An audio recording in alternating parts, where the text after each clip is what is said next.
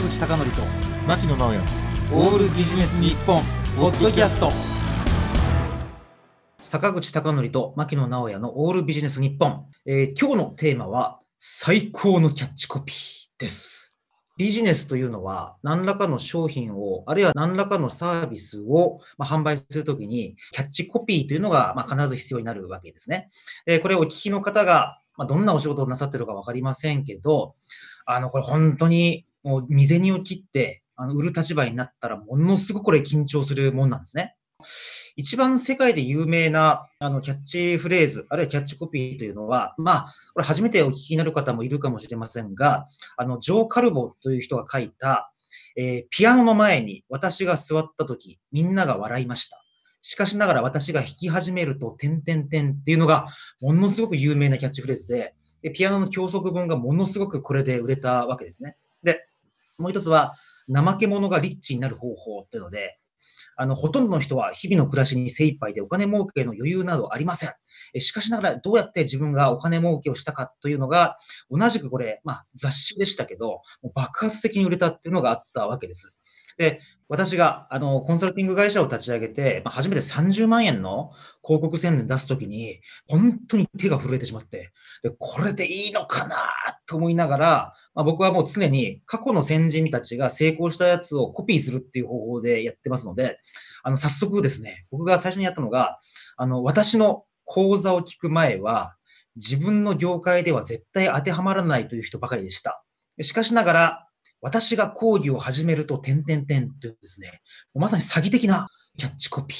ええねえ、もうあっという間にもう何万円かのセミナーを満員にしたっていうあの場合がありましたけど、で、そのように、あの、まあ、コンサルタントになってからは、比較的どんな会社がどんなキャッチフレーズで売ってるかっていうのを非常に僕見ているんですね。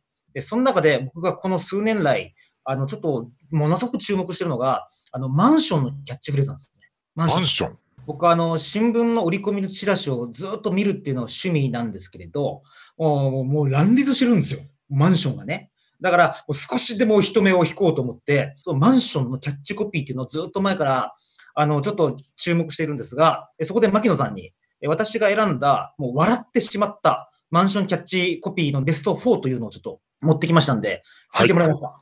まず一つ目。はいその麻布十番は本物か？これすごくないですか？本物でしかありえねえだろみたいな。ねその麻布十番本物かですよ。で、。二つ目なんですけどね。はい疲労のロミオとジュリエットたちへ。もう完全に自己投資ですよ。これで買うと、ね、どの社内会議で通過して、このキャッチフレーズを何百万かかけて、ね、新聞の折り込みに入れたんだろう。これ不思議だな。い面白すぎるね。はいいで。すか？三つ目。西麻布、その先の静寂へ。これ何か言ってそれ何も言ってないっていうパターンですよ。これね、西麻布その先の静寂へって言われてもね、え極めつけの第1位、今から発表したいと思うんですが、南青山と書いて、未来と読む。すごくないですか、これ。うんこれ読めない。前勝手に国語の文法を無視して読んどけよみたいな。これもうどんな会議でこれいいねってなったのか、ちょっと不思議だなという感じがあるんですね。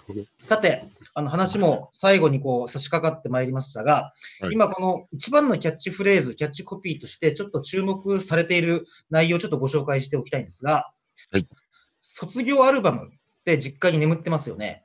はい。ええもちろん。卒業アルバム開いたときに、一番真っ先にね、えーと探すの誰だと思います？その写真の中で。自分で？昔の自分なんですよ。そうなんですよ。うんだから、もう自分が一番好きなわけ。ということは、うんあの最高のキャッチコピーは、その見ている人の名前を語り語ることなんですね。うんわかります？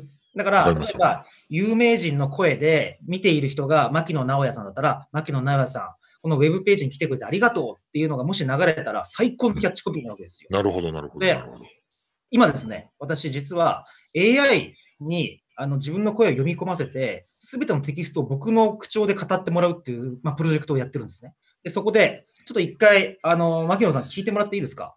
これは実際僕が話したわけではなく、ロボットが自動読み上げしたやつです。ちょっと聞いてください。私はロボットです。でも、なかなか上手でしょう。ラジオは私に任せてください。ギャラもいりませんからね。本人はよくコメント間違えますが、私は噛みませんよ。ということすがご、いね。すごいでしょ？あの、私はロボットです。これ。でもなかなかうまいでしょ？う。ラジオは私に任せてください。ギャラもいりませんからね。本人はよくコメント間違えますが、私は噛みませんよと。うんいうことなんですけどね。ちょっとこれ困りごとがありまして、これを AI で自分の文章を作る際には例文を読む必要があるんですね。はい。で、その例文を読むときに、まあ今テレワークで家族が寝静まってやるものですから、あの、どうしてもうちの子供と妻が寝たときにその例文を50個ぐらい読むんですね。で、結構大きな声で読まないといけないものですから、ちょっと困りごとが生じまして、その例文が本当に恥ずかしい例文ばっかりなんですよ。例えばなんですけど、あなたのことが好きですとかですね、あの別れたあなたを忘れられませんとか、あるいは、これもっと値切ってもらえませんかっていうような 声がずっと僕が語ってるんですよ。あの、後ろを振り向きましたら、うちの妻がですね、あなた何やってるのっていう感じで見つめておりまして、で、さらに画面を見つめて僕がいろんな呪文を語っているものですから、あの、危うくですね、夫婦不和になるところの直前でありました。ですので、もしこれを聞かれている方が AI であの自分の声を増殖させようと思った際にはですね、深夜だけではなくて奥さんがいない時にあの語っていただくことをちょっとお勧めしておきたいと思います。坂口孝則と牧野直哉のオールビジネス日本ポッドキャスト。今回はここまで。次回もお楽しみに。